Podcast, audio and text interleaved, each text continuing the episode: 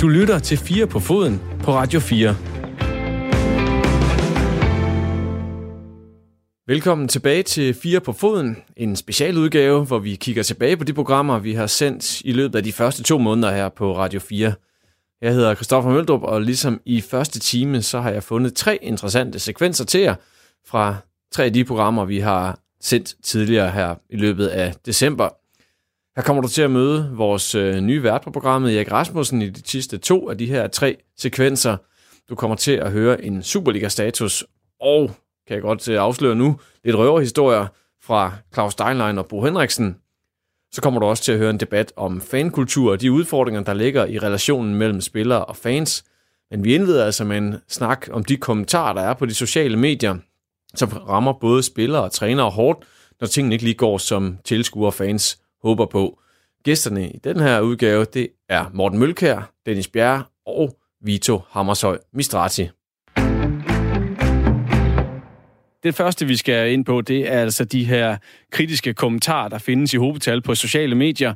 Øh, nogle af dem kommer fra fodboldfans, og det kan både være rettet mod spillere og trænere, endda også klubleders præstationer, eller i øh, fodboldfansenes øjne, mangel på samme. Og kan de overhovedet bruges til noget fornuftigt, og hvorfor er det alle de her kommentarer, de kommer til og omkring professionel fodbold? Der er en Manchester United-spiller, der hedder Jesse Lingard, der er fuldstændig er stoppet med at kigge på øh, kommentarer fra de sociale medier, for det går heller ikke så godt for Manchester United, og de her kommentarer er blevet meget negative. Men samtidig, så siger Jesse Lingard også, at han brugte de her kommentarer i ungdomstiden til at bygge sig selv op og bygge sin selvtillid op. Og det kommer vi altså til at snakke om her som emne nummer et. Vito, hvornår har du senest læst en kommentar om dig selv som fodboldspiller? Det sker da fra, fra tid til anden. Det, det skal jeg da erkende. Øh, jeg prøver for så vidt muligt at undgå det, øh, fordi der, der kommer ikke rigtig noget godt ud af det. Du siger, at, øh, at Jesse Lindgaard, han, han får selvtillid af det. Og det, det, det kan jeg godt følge til, til en vis grænse, hvis, at, øh, hvis jeg ligesom i weekenden har scoret, og så folk skriver til mig personligt, eller på Randers øh, Facebook-side, eller whatever, så bliver man da glad, men det kan også øh, hurtigt gå den anden vej, og, og derfor prøver jeg at, ligesom at, at filtrere det hele fra, øh, selvom det kan være svært en gang imellem. Men har du ikke lyst til, efter du scorede det her mål efter et par 50 sekunder i går, bare gå ind og så se, at man bliver ikke hyldet på de sociale medier? Det må da give en kæmpe øh, selvforståelse. Det, det, det, det ved jeg ikke rigtig. Det, det har jeg ikke rigtig behov for. Øh, jeg kan love dig for, at jeg bliver hyldet af, af min familie, og det, det er jo det, der betyder mest. Øh, og ja, det, det er... Jeg prøver egentlig at holde mig fra det, fordi jeg, det, jeg synes ikke, det, det, det giver noget. Altså, det, det kan kun, hvis, man, hvis der nu bliver skrevet noget negativt, så, så kan det godt gøre ondt, faktisk. Øhm, så så når, det, når jeg ved, at det er en negativ ende, så, så, er det, så, så læser jeg ingenting. Men øh, det kan da være nogle gange, når det er positivt, at jeg lige tjekker, men det er ikke, ja, det er ikke noget, jeg gør mig i. Morten, hvor meget øh, ser man til negative kommentarer, generelt kommentarer, når man er træner i Aarhus Fremad? Fordi øh, nogle af tilskuerne, de sidder altså tæt på banen. De kan godt råbe dig op, hvis de har en. Ja, øh, det er det gode vanddivision. Der kan man bare råbe igen, jo. Nej, gør du det? Nej. Ej, jeg havde da lidt en episode nede, i, da vi spillede i Sydvest. Der, der står de jo helt op i nakken af en. Det er jo ligesom på et C3-stadion, altså. Der er jo bare et hegn imellem. Der, der måtte jeg jo lige vende mig om. Og, ja, det er en episode? Jamen, han stod og talte tysk til mig eller det kørte ikke lige helt spillet, og der råbte jeg lidt højt, og der tror jeg måske, han synes, at jeg råbte lidt for højt. Så øh, sig sin doch nicht tau, hvilket jo betyder, at de er jo ikke døve, nej. Men der må jeg jo vende mig om til at sige, nej, det ved jeg godt, men nu skal du også lige slappe af derom.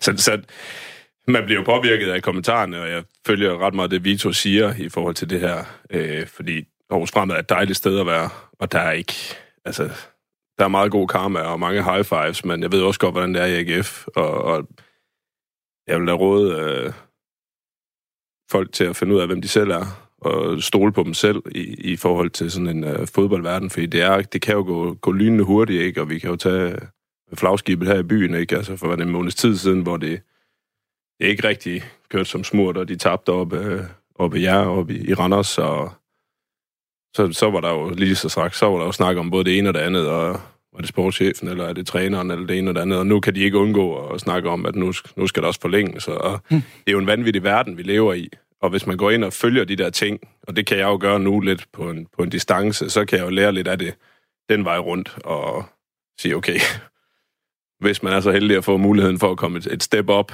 så skal man nok også være lidt mere øh, distanceret på, på sociale medier, end, end jeg er lige nu i hvert fald. Men hvad, hvor meget... Øh kan man sige, hvor meget tid bruger man på det i forhold til en, øh, en trup og så videre? Fordi altså, nu har du også arbejdet med unge mennesker ude i AGF. Der er jo nogle af dem, som godt kan, kan få ind over tuden, hvis de kigger alt for meget på de sociale medier. Hvor meget betyder det for en klub at, at sortere i alle de her kommentarer? Jeg tror, det betyder mere og mere. Øh, det betyder, at det betyder rigtig meget. Altså, hvis vi tager fra, hvad er det, årgang 95 og ind til 2012, og det er jo dem, der bruger de sociale medier allermest, ikke?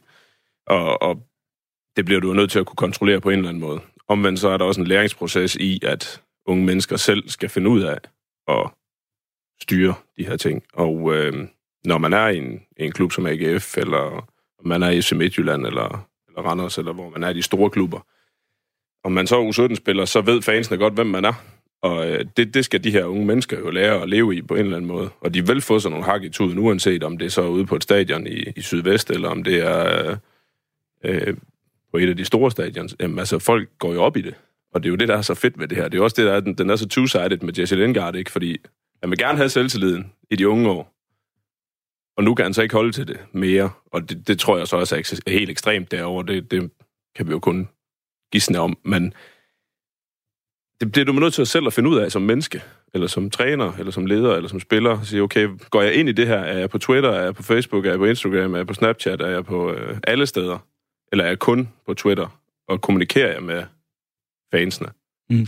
Og, og udfordringen er også nogle gange, at øh, når du sidder og browser på nettet, kan du selv vælge, hvad, øh, hvad du gerne vil se. Men nogle gange, eller en enkelt gang, har jeg oplevet, at der blev skrevet til mig i min private indbakke, hvor jeg ikke kan undgå at se det, hvor at, øh, det var en eller anden latterlig kommentar om, at, øh, at jeg fandme ikke skulle tro, at jeg var Pirlo, og jeg skulle bare hjem og arbejde. Sådan noget, sådan noget øh, øh, hvad hedder sådan noget, fuldemandssnak, vil man egentlig kalde det. Men det gør øh, stadigvæk ondt, gør det ikke det? Det, det gjorde nemlig ondt. Altså, det var ikke sådan, at jeg gik og hang med næbet i flere uger, men lige der i de næste 10 minutter. Fordi når man får sådan en kommentar, så har du nok heller ikke spillet øh, din bedste kamp i karrieren. Så jeg ved jo godt, okay, det var nok ikke min bedste kamp, det her. Og så får du lige sådan en hak oven i tuden. Det kan da godt lige gøre lidt ondt i de næste 10 minutter, øh, eller, eller sådan noget lignende. Øhm, men, men, men efter det, så er det også, så er det også ude. Ikke? Jeg, jeg tvivler på, at, at, øh, at det kommer til at, at påvirke en over en længere periode. Dennis, du har jo også øh, fulgt med i mange, mange år. Er de, er, er det blevet værre eller blevet bedre med alle de her kommentarer, både den ene og den anden type?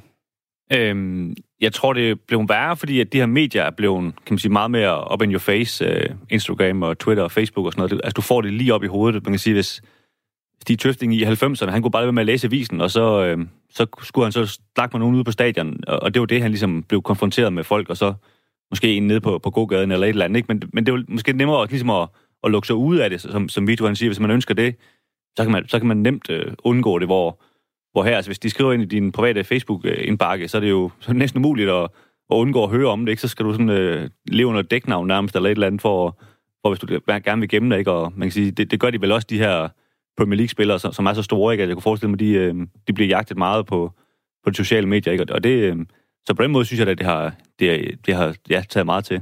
Altså, det er vel også overordnet set øh, et udtryk for, at folk bekymrer sig om fodbold. Altså, vi snart plejer at sige, at fodbold er følelser. Men, men er der en grænse, hvor, i så fald, hvor går øh, din grænse, Morten? Ja, det er et godt spørgsmål. Altså, selvfølgelig er der en grænse. Og jeg synes jo også, man lige skal, man skal huske på det, som Vito siger. Altså, jeg kan jo huske derfor, lige da jeg startede i års fremad, og dengang Glenn Riddersholm blev fyret i AGF, altså, så var der en eller anden kommentar på bold.dk, hvor man sådan, det, kan også, det gik ikke ret godt lige i starten. Det skal jeg også være ærlig at sige. Men, men man bliver da sådan lidt øh, påvirket. Øh, og, og det er jo ikke nødvendigvis... Altså, det er jo ikke fans af en anden klub, der nødvendigvis går ind og skriver de her ting. Det kan godt være, at de bare... De er også såret i deres følelser over et bestemt resultat eller en præstation, som ikke har været god. Men jeg synes jo lige, man skal suge øh, luft ind, inden man skriver til en personligt. Og specielt nogle af de her rigtig, rigtig grove kommentarer. Altså, hvem, så lige tænke sig om, hvem, hvem får noget ud af det her? Fordi du får jo heller ikke noget ud af det selv. Og vil du gøre det, når du møder ham nede på gågaden? Nej, det vil du ikke. Ja, altså, det er der ingen, der gør. Det er jo ikke nogen, der gør. Og jeg ved også fra, fra min tid ude i AGF, og der har de cheftræner, de er jo noget prøvet, ikke? Øh, på, på seniorholdet. Altså, når der var nogle af de der grove Facebook-opslag, eller hvad det ene eller andet var, så var det jo faktisk en periode, hvor de forsøgte at invitere dem ud til en kop kaffe, dem her, der nu har skrevet. Men der kom jo aldrig nogen.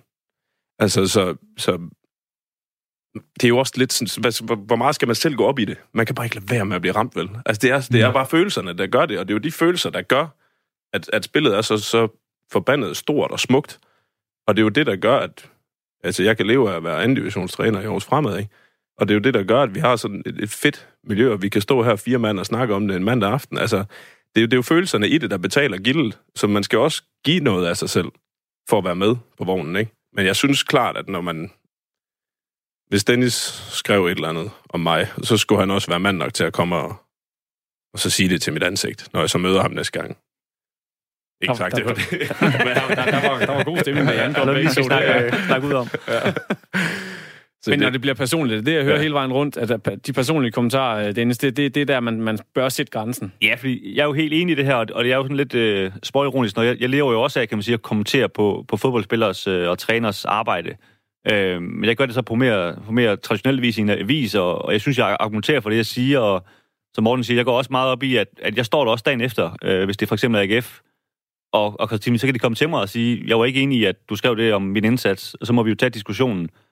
Man kan sige, så, så, så det er måske en anden måde at gøre det på, end de her lidt mere letkøbte øh, hvad hedder det, tastaturkriger, ikke, som, øh, som bare kan skrive noget og, og gemme sig bag et, øh, no, altså noget, hvor man slet ikke... Med, nogle, mange af dem har ikke engang deres eget navn til at stå, vel? Altså, det, det er jo alt for nemt, ikke? Øhm, og det, øhm, det tror jeg, vi alle sammen har mødt, at, at, at så, så går det lidt hurtigere nogle gange, ikke, når, når, når folk skriver. Hvad så, når man først har set eller hørt de her kommentarer? Fordi der er også nogen, der råber højt ud på stadion, det har jeg også Jamen, hørt. Det, det er faktisk lidt et, et paradoks, øh, og jeg tror, der er mange fodboldspillere, som kan skrive under på, at det faktisk er rigtig, rigtig sjovt, når der står en uh, inde til byen og, og banner en langt mm. væk. Mm. Så det er faktisk noget andet øh, på, øh, på internettet, end det er i virkeligheden. Jeg ved ikke, jeg tror måske, man har lidt lettere ved at acceptere, at der står, hvis det er på Brøndby Stadion, at der står 10.000 fulde Brøndby-fans og, og, og sviner ind til. Det, er egentlig, det, det har jeg ikke noget problem med. Faktisk så er det rigtig sjovt, og det tror jeg, der er rigtig mange, der synes. Det giver bare noget andet, øh, når det er på internettet. Jeg tror måske, at det er det, at folk har, har tid til at gå ned, øh, sætte sig ned og skrive en eller anden øh, besked, hvor at, at de sviner ind til det, det hvor at på stadion, der er det ligesom, der, der kører det ja. hele, og alkoholen kører nok også. Øh, så, så det er lidt, det er faktisk lidt et paradoks. Men det er sjovt, jeg har også oplevet det der med, altså med, kan man sige, med spillers egne fans, som, som også skal være på nakken af sit eget hold, ikke? Når, typisk når de er bagud selvfølgelig. Jeg har faktisk oplevet det med AGF en gang, hvor, hvor AGF de så scorer langt ind i overtiden og, og vinder kampen, hvor, hvor spilleren der så kommer ned til os bagefter, han, han når lige at sige, inden vi sådan går i gang med interviewet, at, øh, at det, det, det er nogle vendekåber. Øh, fordi lige så, altså, de gik jo fra at, at bue af dem til at, og synes, de er de største helte lige pludselig. Ikke? Øh, så det for, kunne jeg forestille mig, at måske lidt svært at leve i nogle gange, at, at, at der er så kort imellem, om man er gud eller, eller skurk, ikke? Øhm, men, men, men sådan, er, øh, sådan er spillet nok. Hvad så, når man har fået de her kommentarer? Du ikke kunne lade være med at læse, Vito, det i indbakken, at der er en eller anden, der synes, at du har spillet en dårlig kamp. Øh, hvad, hvad er det så, man skal gøre som fodboldaktør, om man så er træner, klubleder eller spiller? Skal man svare dem igen, eller skal man bare lade, lade, det, lade det stå hen? Jamen, jeg, jeg kan jo egentlig meget godt lide uh, AGF's måde at, at, at håndtere det på med, og så bare invitere de der tastaturkriger ud på, til kaffe. Men, men det har man jo ikke tid til, og det, det gider man måske heller ikke i længden. Øh, men jeg er overbevist om, at, de vil, at der ikke vil komme noget svar alligevel. Øh, så, så, ja, så jeg tror ikke, det nytter at, at svare dem. Jeg tror bare, at man, man, man må ignorere det, og ligesom acceptere, at det, det er en del af spillet, øh, selvom det ikke er særlig kønt. Og så Kom bare, Dennis. Ja, ja, så tror jeg faktisk, at, at øh, man kan sige, hvis, hvis man møder dem øh, altså kan man sige med sit ansigt, så, så tror jeg faktisk, de har det svært ved at sige det. Altså, sådan som Simon Skov fra Silkeborg, der er meget aktiv på Twitter. Altså, jeg oplever ikke, at han bliver svinet til hele tiden af folk, fordi de, ligesom, de føler, at de kender ham, og de, og de skriver egentlig kan man sige, meget mere normalt til ham, eller hvad man skal sige. Mm. Hvor, kan man sige, hvis de... Altså, ligesom Jesse Lindgaard, han er meget distanceret for os, ikke? Altså, det, han er jo nærmest ikke en menneske, vel? Det er bare sådan en anden person, der, der er inde på i vores fjernsyn, ikke? Ja, lige præcis, ikke? Og så, så kan man skrive alle de her ledeting om ham, ikke? Men hvis man, hvis man fornemmer, at der er et rigtigt menneske, så, så er det måske sværere at skrive de her ting, ikke? Ja, det er faktisk en god pointe. Måske, at vi fodboldspillere skal, skal være lidt mere aktive på, på Twitter. For jeg ved, Simon Jacobsen, han er ekstremt aktiv på Twitter. Og, og jeg har heller ikke et, et billede af, at han, han bliver svinet til. Øh, tværtimod har han fået ekstremt meget opbakning, har jeg set på Twitter, øh, mens han har, han har siddet ude her. Så det kan godt være en, en løsning. Du lytter til 4 på foden på Radio 4. Fodboldfans gjorde sig særligt bemærket i forskellige henseender midtvejs i december. FCK's fans fyrede et hav af rom og lys af i parken som en del af en større tifo. Rej Vallecano-fans fik afbrudt en kamp efter første halvleg i den spanske anden division med tilråb ned mod en spiller, som de mente var associeret med en nynazistisk gruppering. Og i selv samme uge kvalificerede Lyon sig til Champions Leagues 8. delsfinale, men efter 2-2 på hjemmebane imod Leipzig, så hoppede en Lyon-fan på banen med et billede af Lyons brasilianske forsvarsspiller Marcelo tegnet som et æsel og med teksten Marcelo forsvind. Det er temaet i studiet hos Erik Rasmussen. Gæsterne er Anders Åkær Nielsen, Flemming Lindeberg og Thomas Rold. Og der vil jeg starte med dig, Anders, som inkarneret AGF-fans gennem et par årtier i hvert fald. Hvad, hvad, hvad, synes du, hvad, hvad synes du om sådan en episode? Det er, det er ikke i orden, at, øh, at fans hænger en, en enkelt spiller ud på den måde. Øhm, det er jo, øh, udover at være fodboldspiller, er han jo også et menneske, og han har også en, øh, en familie. Jeg kender ikke spilleren, skal lige siges, øh, men øh, det kan være, at han har børn. Det kan være, at han har øh, kone, øh, nogle forældre. Øh, det, er, det, er også et, det er også et menneske bag, øh, og det, det må man aldrig glemme. Øh, så det er, det er overskrevet øh, grænsen øh, markant for mig at se. Har du været ude for noget tilsvarende i, i, i din tid som AGF? Tilskuer, hvor du egentlig har følt dig sådan en lille smule pinligt berørt over fansenes behandling af spillere eller trænere? Det har jeg øh, desværre jævnligt. Øhm, det, altså nu, nu er det jo nok ikke nogen hemmelighed, at det ikke øh, i de sidste mange år er gået så godt for, for AGF. Øh, og jeg tror, at øh, når det går dårligt, så har man brug for at rette sine frustrationer et, øh, et bestemt sted hen. Og det kan typisk være mod, mod, mod enkelte spillere, som man synes øh, ikke kæmper nok for trøjen, eller laver mange fejl på banen, eller øh, på anden vis måske øh, optræder illoyalt. Øhm, så, så det har jeg desværre oplevet øh, for mange gange, også blandt AGF-fans, at de, de hænger enkelte spillere ud. Jamen, altså, jeg, jeg synes jo, at det, det er jo et, et, et billede af samfundet også, som er flyttet med ind til fodbold. Altså tidligere var det jo typisk øh, fodboldelskere, der var der, og øh, ingen ballademager og sådan noget, men lige så stille øh, at, er det jo flyttet med ind øh, på fodboldstadions rundt omkring, ikke? Og det, øh, det er trist, men det er sådan, det er. Du, du er jo kommunikationsrådgiver for, for FC Midtjylland. og, og der, kan, der kan man sige, det er vel også noget af det, som du bliver nødt til at tage stilling til. Det vil altså sige, en ting er, at du skal rådgive Steinlein og Bjørn Priske og Christian Bak og hvem der nu engang er som, som, ledende, som ledende personale i FC Midtjylland. Men omkring pressen og medierne, og hvordan de nu engang reagerer på det. Men det skal du vel egentlig også omkring fansens reaktion på forskellige udtalelser, skal du ikke? Jo, jo, bestemt. Altså, vi, vi har jo også haft øh, i den korte tid, jeg har været der, nogle, nogle episoder, vi har været tvunget til at forholde os til. Øh, der blev et, et øh, uheldigt banner på et tidspunkt, var der på MCH Arena, ikke? Kan du huske, hvad, hvad var teksten? Ja, jeg kan faktisk ikke huske det. Der var heller ikke så mange, der kunne forstå det, faktisk. Det var lidt knudret. Ja, men, der, må, der må være et eller andet, Der var sådan en, det, banner, noget, noget racisme ja. undertoner i det. Øh, og den slags... Øh, det var jo aldrig kommet med ind, det banner, hvis man havde opdaget det. Men det opdagede man ikke, fordi de, afsenderen vidste godt, at hvis det blev opdaget, så blev det taget. Så derfor blev det øh, taget med ind, uden der var nogen, der opdagede det. Øhm, og det, og det, men det er bare en del af det samfund, vi lever i, og vi kan ikke styre det. Øh, vi kan forsøge, men, men øh, det er det samme uden for fodboldbanerne, er der jo også ballade. Øh, og det er der altså desværre også øh, inde på stadions. Der, der kunne jeg godt tænke mig at vide, hvordan får de nogle så store baller med ind? Altså, fordi før det skal ses på hele stadion og fra medierne og kameraer og sådan noget, så det må være relativt stort, ikke? Hvad, hvad, hvad, hvad sker der? Det er meget sjældent, at jeg går til fodbold nu. Hvad, hvad sker der, Anders? Du er nok den af os, der går mest. Du kommer også ind på en anden måde, Flemming, mm. i Midtjylland. Hvordan er det Hvordan kommer man igennem det der? Tjekker de ikke, hvad der står på et banner, for eksempel? Altså, nu har jeg ikke selv haft, øh, haft banner med ind. Jeg øh, ser mig selv som en øh, ret øh, neutral fan, hvad, hvad det angår. Øhm, Men altså, vi bliver jo øh, kropsvisiteret i hvert fald, når vi, øh, når vi skal ind på et, øh, på et fodboldstadion, øh, både på hjemmebane og på, og på udebane. Øh, og der vil jeg jo mene, at, at øh, man bør opdage sådan noget. Øh, jeg har fra tid til anden haft en rygsæk med, den bliver der altid lige kigget i. Ikke? Øh, så jeg Er- synes jo bare, at man bør op, opdage det. Er der forskel på kontrollen fra stadion til dagsstand i, i Danmark? Ikke hvor jeg har tænkt over det. Det, det kan sagtens være, der er det. Øh, men det har jeg ikke sådan lige tænkt over. Altså, hvis jeg så lige kort skal tænke, så øh, bliver jeg kropsvisiteret mere grundigt på udebane end på hjemmebane. Kan det være, fordi du har en AGF-trøje på? Det kunne jeg da forestille mig. Det, det kunne jeg da sagtens forestille mig. Thomas Røl, Mm. du, du har, jo, har du nogensinde været blevet mødt af bureråb på hjemmebane? Ja, det er det. Det er det. Og det er jo, øh, det, det er jo en del af fodbold.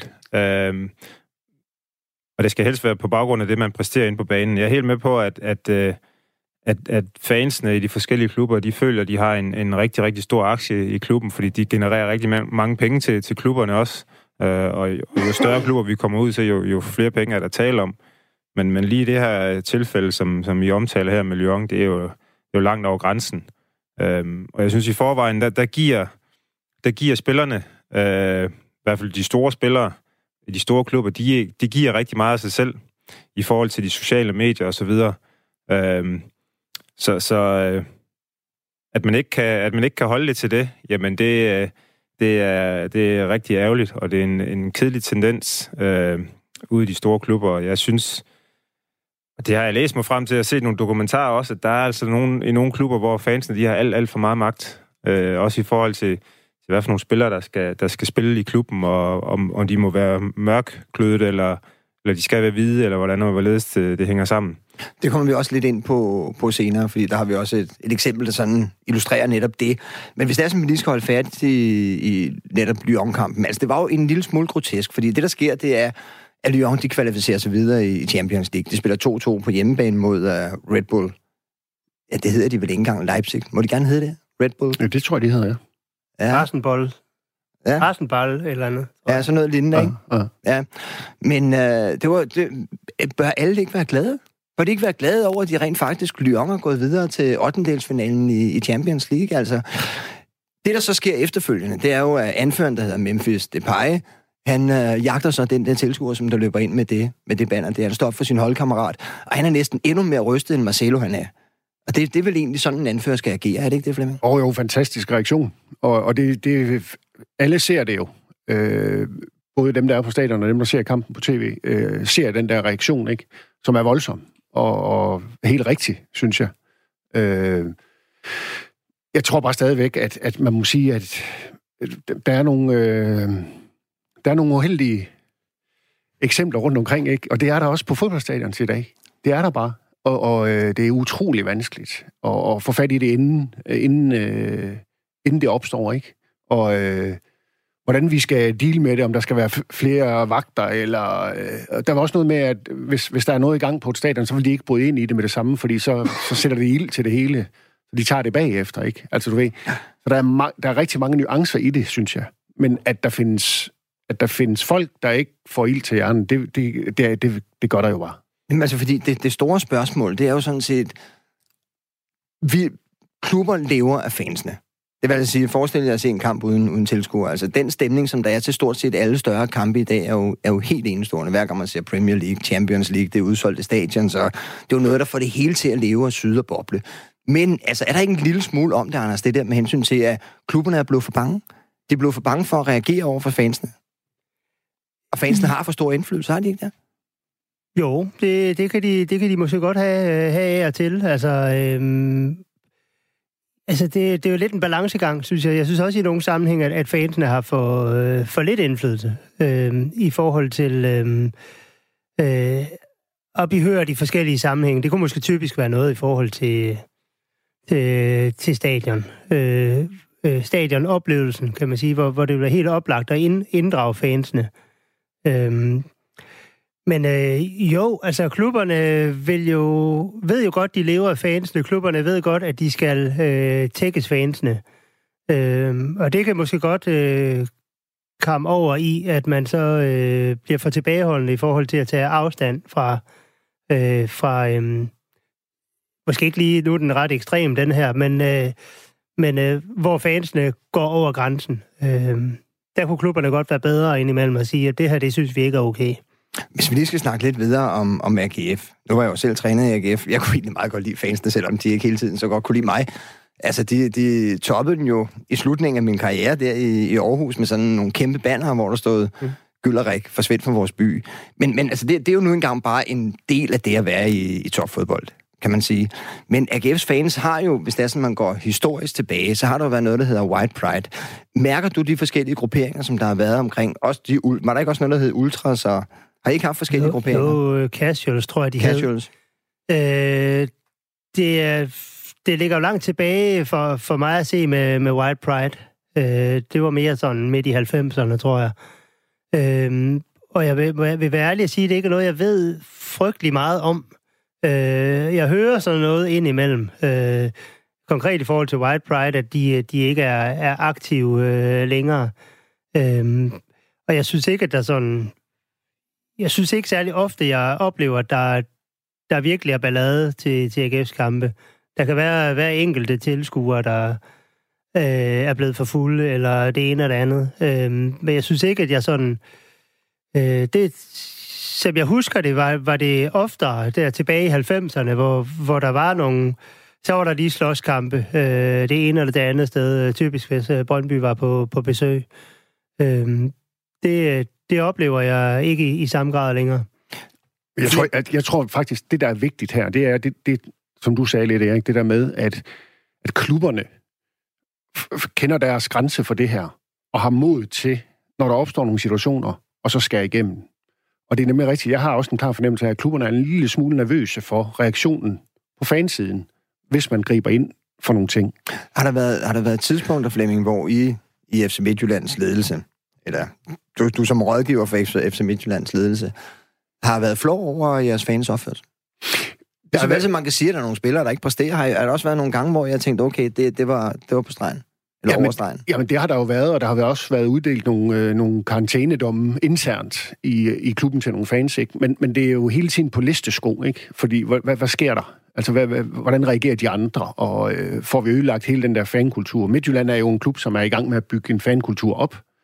Øh, så der er man hele tiden nu ved på vagt på. Vi skal, ikke, vi skal ikke skabe for meget uro. Men helt generelt set, så er klubberne, tror jeg, meget, meget nervøse for reaktionen øh, fra deres fans, hvis de skrider ind for sådan nogle ting her.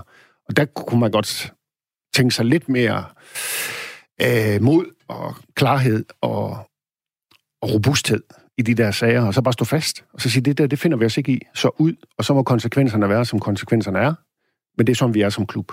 Og det, det savner jeg lidt, synes jeg. Thomas, da du, da du var spiller, øhm, hvad, hvad var dit indtryk? Altså, du var jo i mange forskellige klubber, som sagt. Mm. Og det var klart, at FCK's var vel det sådan de højst råbende og de fleste af de klubber, du nu engang var i.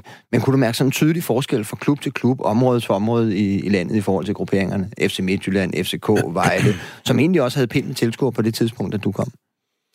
Jamen, øh, apropos AGF's fan der, øh, fans der, så havde, så havde jeg da en oplevelse en gang, dengang jeg spillede i Silkeborg, og det er jo tilbage til, til White Pride-tiden, hvor vi havde en uheldig øh, episode med nogle White Pride-tilskuere, som, som gik ind i vores bus. Men, men jeg, har, jeg har fornemmelsen af, at det er, at det er blevet bedre, faktisk. Øh, og jeg synes, at øh, tilskuerne, de skal også have lov til at ytre deres mening i forhold til spillerne. Og, og lige i det her tilfælde med ham, Marcelo her, jamen altså, hvis han er toppræsteret, så tænker jeg heller ikke, at publikum, de havde været efter ham.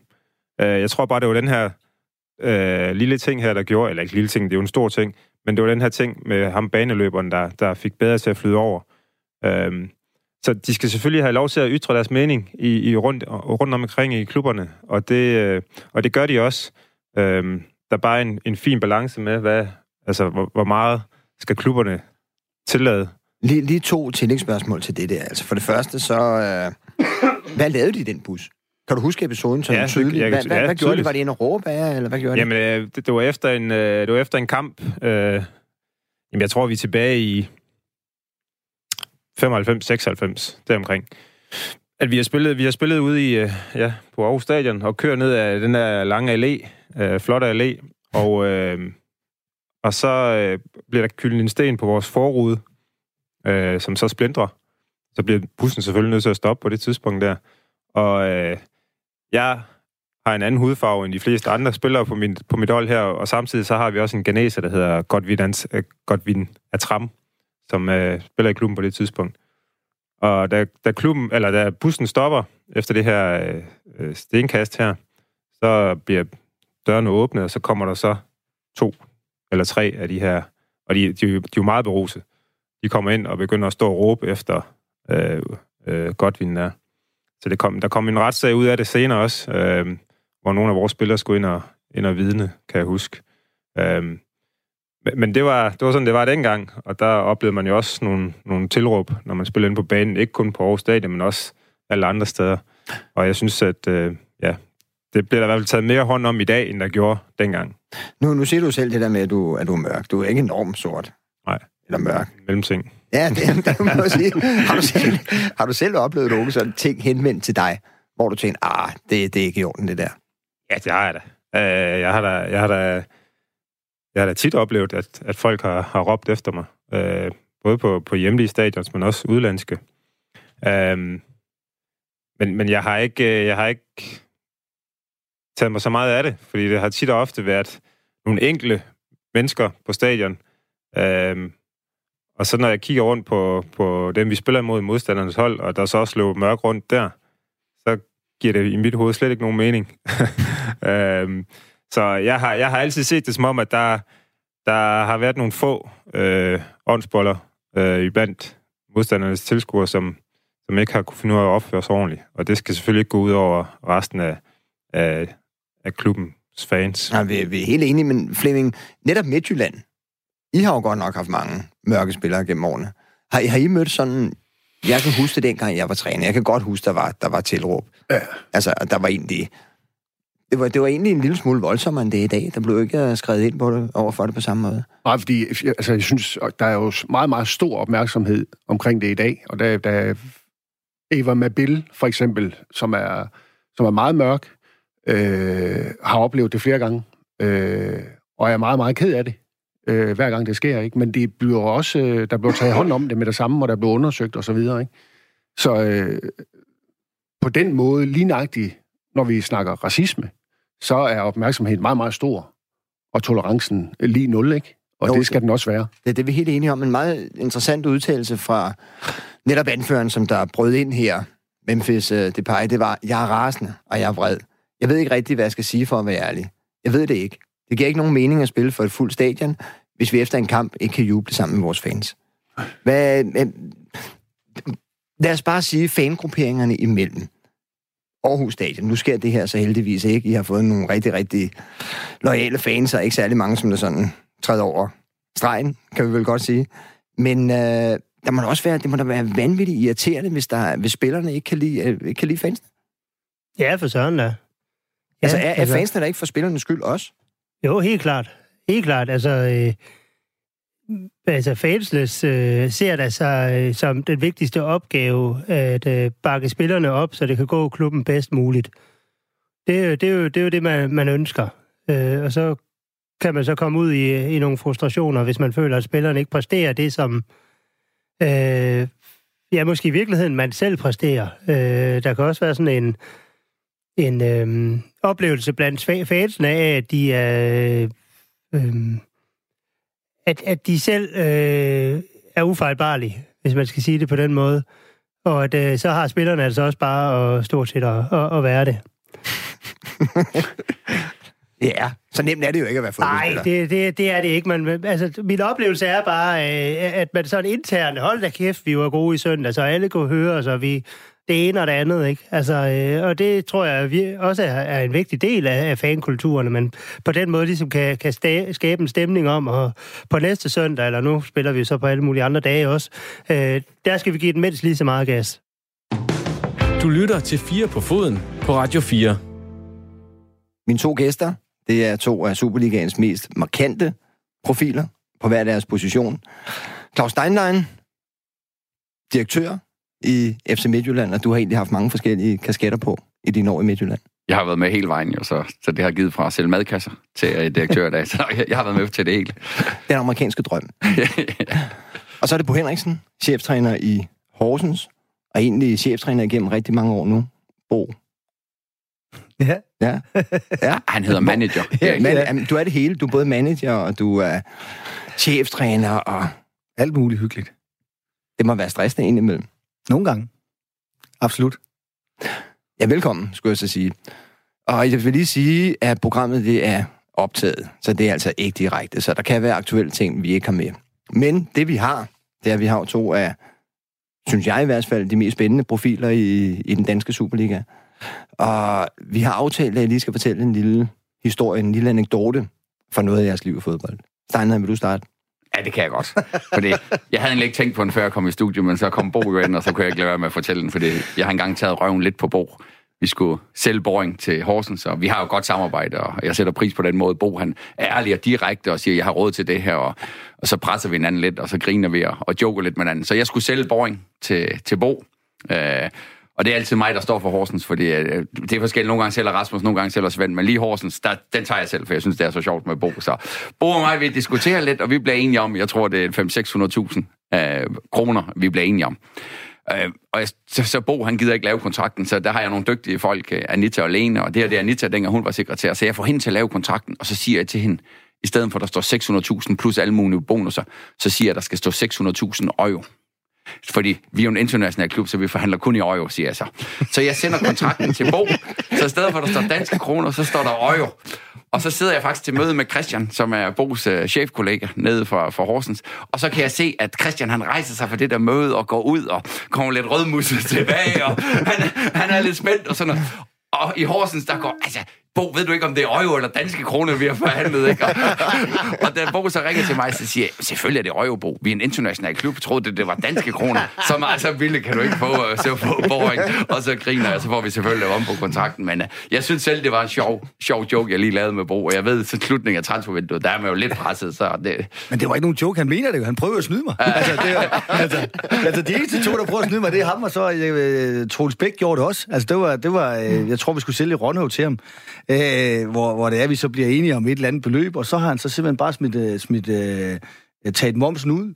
altså, det vil sige, at han prøver at snyde mig for 800.000, ikke? Altså, ligesom om, at altså, det kan godt være, at jeg er langt hårdt, og ser lidt, ser, ser lidt halvt dum ud, ikke? Men altså, det, det eneste, jeg kan finde ud af, det er matematik. Ej, jeg håbede, han betalte det der, du ved, og godkendt for så ville jeg virkelig have noget for men, men, men jeg vil selvfølgelig, jeg vidste, det var danske kroner, så altså, det, det, synes jeg, det var meget sjovt, og noget, man normalt ikke lige kan fortælle ude i, i æderen. Det er en historie, Bo. Ja, men altså, jeg, jeg, har, jo, jeg, har, jo, jeg har jo tusindvis, ikke? Altså, jeg, jeg ved ikke, hvor, hvor vi skal starte. Nej, men altså, hvis man, hvis man skal tage nogle historier, så er det, så er det for, normalt for den, for, den, for den virkelige verden, og der øh, har jeg jo mange, da jeg selv spillede, øh, også i England med, med, øh, med, med Mølby og så videre, ikke? At, øh, den, sådan, den sjoveste oplevelse, jeg havde med ham, det var, det var øh, første gang, hvor jeg skal spille en fodboldkamp derovre, hvor han så kommer ind og, og, og, og, og skal holde taktikmøde, og der. Øh, jeg tror, det tager 12 sekunder, hvor han lige uh, laver holdopstilling, og så siger, just go out and, uh, and die on the pitch, and the pitch, and uh, just go and go crazy, og, eller andet. og så går han ind uh, på sit kontor, og jeg går efter ham og siger, Mølby, du skulle da nødt til at fortælle os, hvordan vi skal spille. Altså, det, ellers får jeg jo aldrig bolden. Altså, de var jo kæmpe store, de der englænder, de kunne slet ikke spille fodbold, vel? Det var en fire bedste række. Ikke? Og så siger han, bro, det er sgu ligegyldigt, de forstår det ikke alligevel. Altså, han var fuldstændig iskold, ikke? Altså, fuldstændig. Jeg havde ravet ham papan, og han, altså, han var aldrig, han var stort set aldrig til træning. Han sad ude i bilen, ikke? Og så og kiggede på, at der var en af, en af hans assistenter, der trænede os. Så, så, så det var meget sjovt. Er det ikke meget sådan specielt egentlig, han er blevet sådan meget analytiker på de store fodboldbegivenheder, kan man sige. Nå, men Igennem altså, de sidste 25 år har han været chefanalytiker på dansk fodbold. Men han, skulle, men han, skulle jo ikke have, han skulle jo ikke have haft et, et, et, et hold i den fjerde bedste række, hvor nogle spillere som, som mig, som var som lidt middelmodige, og, og, og de andre, der var der, altså han skulle have haft et hold, som, som virkelig kunne spille, ikke? Altså han skulle have haft et Premier League-hold, så tror jeg, han har været en dygtig manager. Vi skal snakke en lille smule om Superligaen. Altså, det er jo, det er jo tid til at gøre status efter, efter halvsæsonen.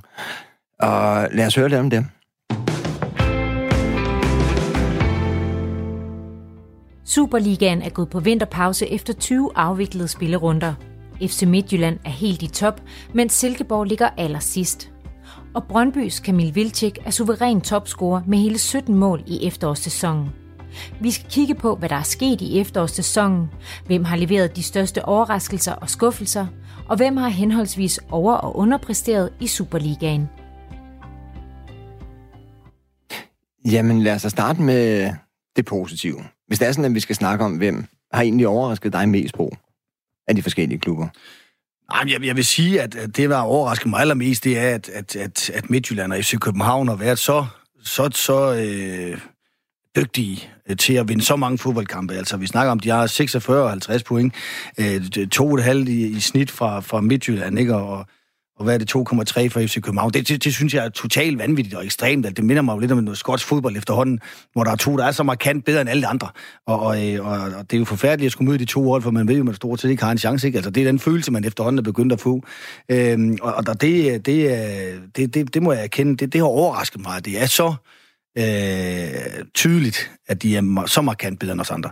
Øh, og så er der selvfølgelig AGF, som vi selvfølgelig også kan, kan tage med. Ikke? Altså, det, det er svært at, at, at løse det.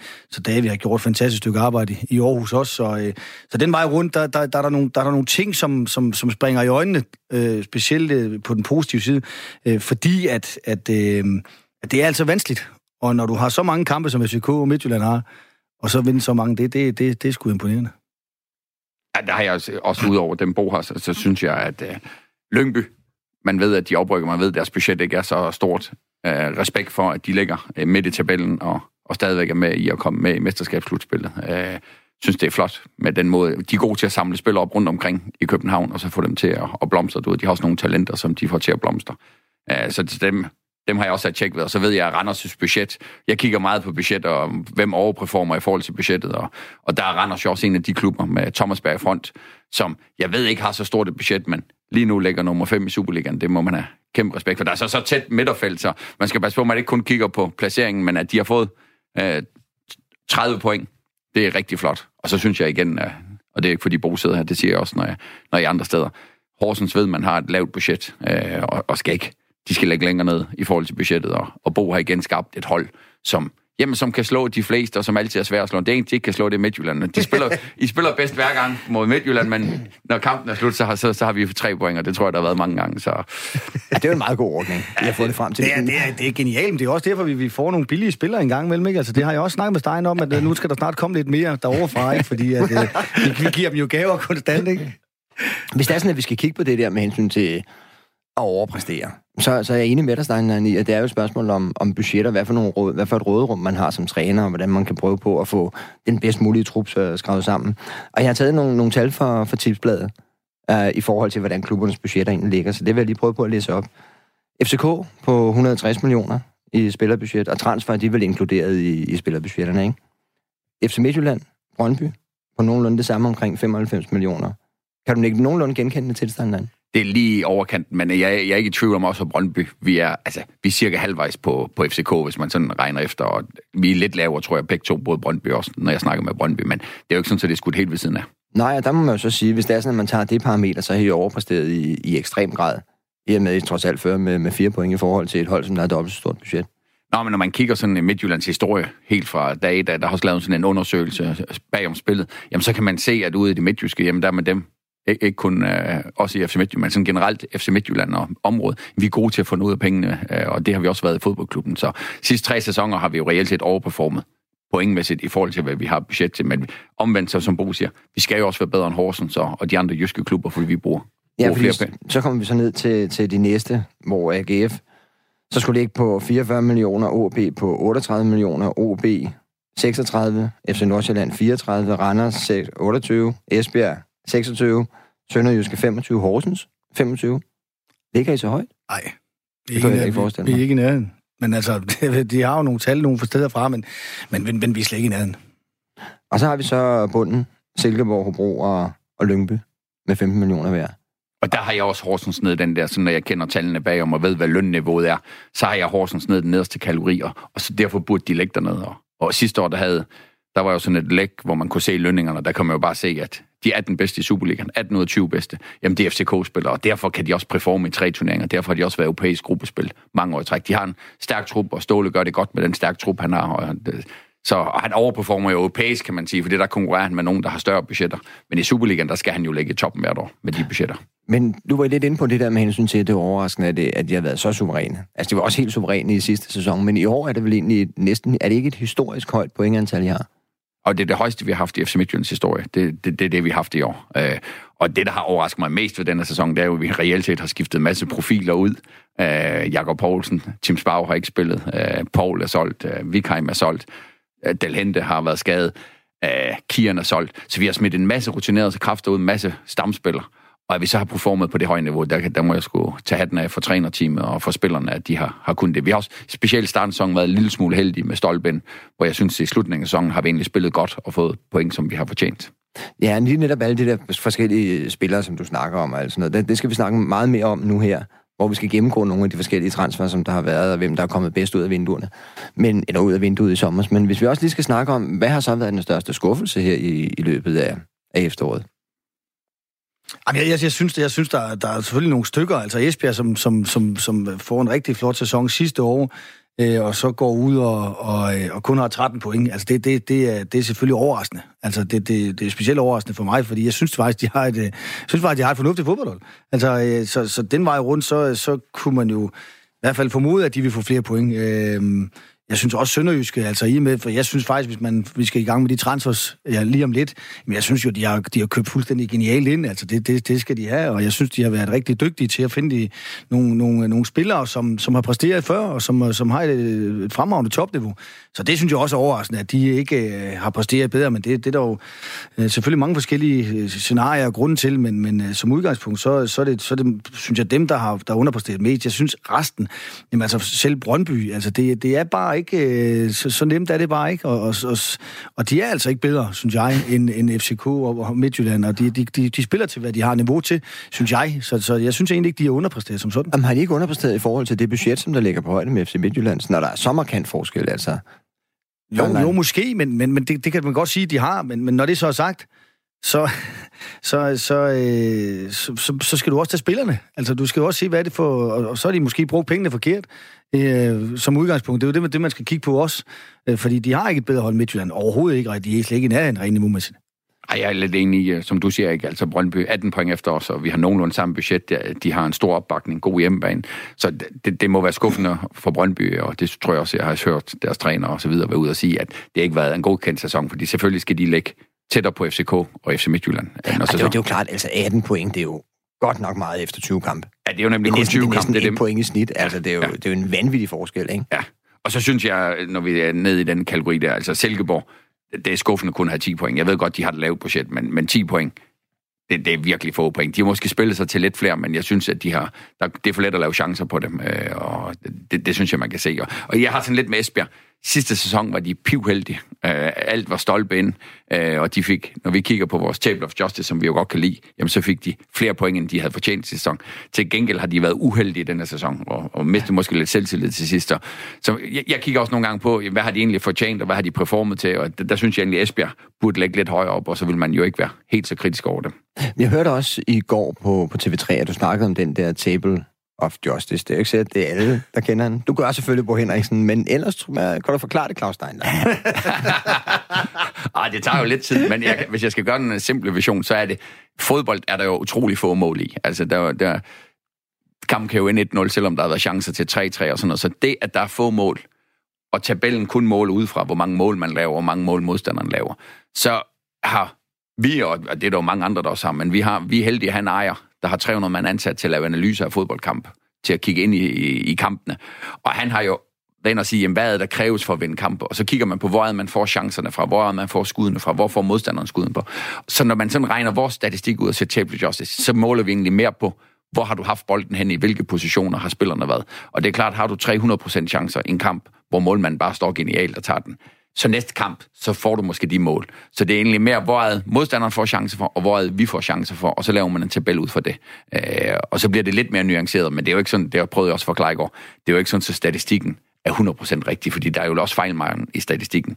Øh, men det, det vægter en tredjedel i vores optik at sige, vi kigger på, om, om det går den rigtige vej, også statistisk. Bruger I den der Table of Justice, eller har I noget, der hedder Table of Injustice? nej, nej, men altså, vi, jeg bruger den ikke specielt meget. Jeg kigger på det. Der, der er sådan en Twitter-konto, hvor man får det ud hver uge. Og så kan man se, at man, man, man, øh, vi ligger altid der som stort set, som, som vi har fortjent, ikke? Øhm, øh, så jeg tror, vi ligger nummer 10 eller sådan noget i den Table of Justice også. Altså, så, så et eller andet sted, så, øh, så kan vi ikke bruge det til ret meget. Jeg, jeg kan ikke bruge det til andet, end at, at, øh, at vi kan se, om vi øh, præsterer øh, øh, på nogle forskellige parametre, men, men, øh, men altså, fodbold er, er, er ikke altid, så behøver ikke at være så, så vanskeligt.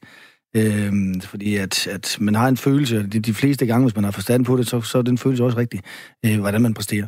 Men det, og det, det er der, hvor jeg sådan, du ved, det, det, det, det er der, måske bor mig ikke egentlig. Jeg snakker også med Ken Nielsen for, forleden der til en reserveholdskamp. Og der, der er vi bare et andet sted i Midtjylland. Altså alle virksomheder har big data. Alle virksomheder prøver at analysere, hvad der går godt og hvad der går skidt. For eksempel i år i den her periode, hvor vi spiller uafgjort i parken, øh, spiller en fremragende kamp, men for uafgjort, øh, vi synes, vi bliver snydt lidt for et straffe, vi synes, at der er lidt ting, der går mod os, men samlet set synes vi egentlig, vi har fortjent at vinde. Det tror også alle eksperter synes. Men det er jo glemt, fordi så det er jo et point, og så bliver det tirsdag, onsdag, så har man jo glemt den, og det var et point. Så tager vi helt ufortjent til hjemmebane til OB 1-0. Øh, og det er sådan en kamp, det er måske den, der vi har mest fortjent at vinde den sæson.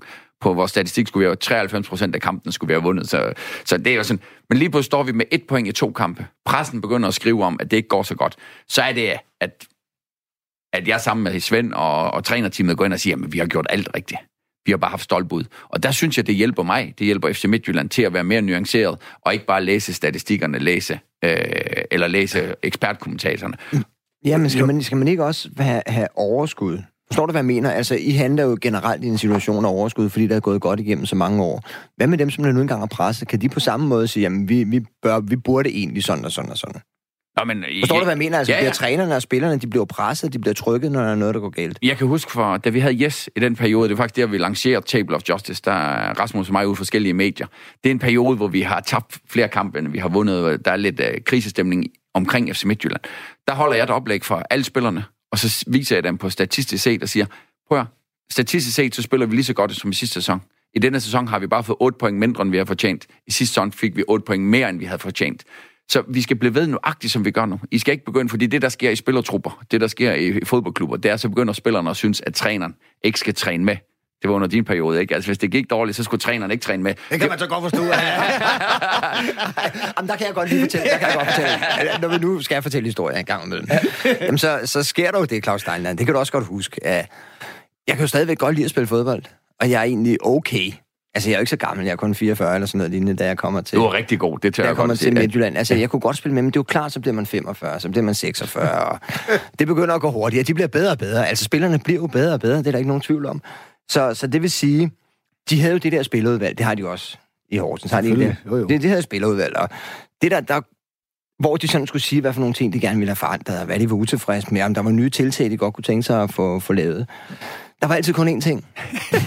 det var, de sagde, at vi er simpelthen så glade for at være i klubben, og det hele det kører, og sådan noget, men vi synes ikke, du skal spille lige så meget med.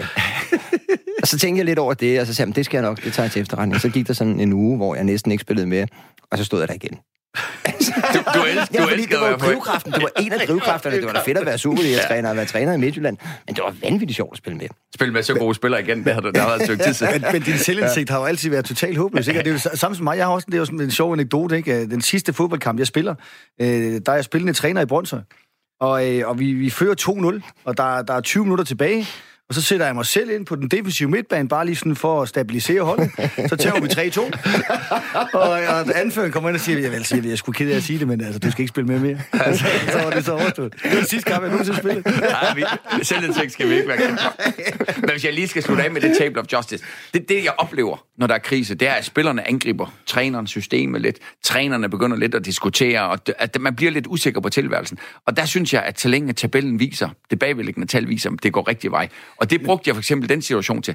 Til gengæld, da vi blev dansk mester, øh, for, altså, ja, da Bo han hjalp os, og den vildeste jubelscene, øh, og, og Finn Bogersen scorer to mål øh, i overtid. Ja. Da, da det sker, som jeg tror alle kan huske, hvad de lavede de dage der, der går op i Superliga-fodbold. Jeg kan godt huske præcis, hvor jeg var, da han sparkede den anden ind. Det største øjeblik i, i min fodboldkarriere som, uh, som uh, direktør, og det, det var da Finn Bogersen scorede for Horsens mod Brøndby. Mm. Altså et kæmpe øjeblik. Men i det år der, der performede vi ikke så godt på de underliggende performance-tal. Så da vi gik på sommerferie, så havde vi noget, en del krisesnak i FC Midtjylland. Vi var lige blevet danske mester, men vi havde en del krisesnak om, hvordan kunne vi gøre det bedre, fordi fortsatte vi den her øh, retning, så vil det ikke ende godt. Og det er det, jeg synes, at der er mere nuanceret. Der tror jeg, at de fleste klubber mere ville have jublet over medaljerne og sagt, øj, hvor fedt, vi blev mester, og vi havde marginalerne, fordi vi opsøger marginalerne.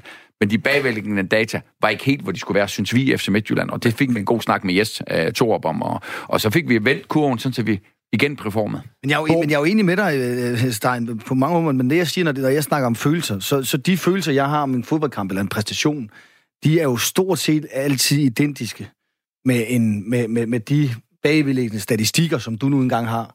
Altså, det vil sige, jeg mener jo ret beset, at jeg kan se en fodboldkamp, og så kan jeg sådan set fortælle dig statistikken uden at se den.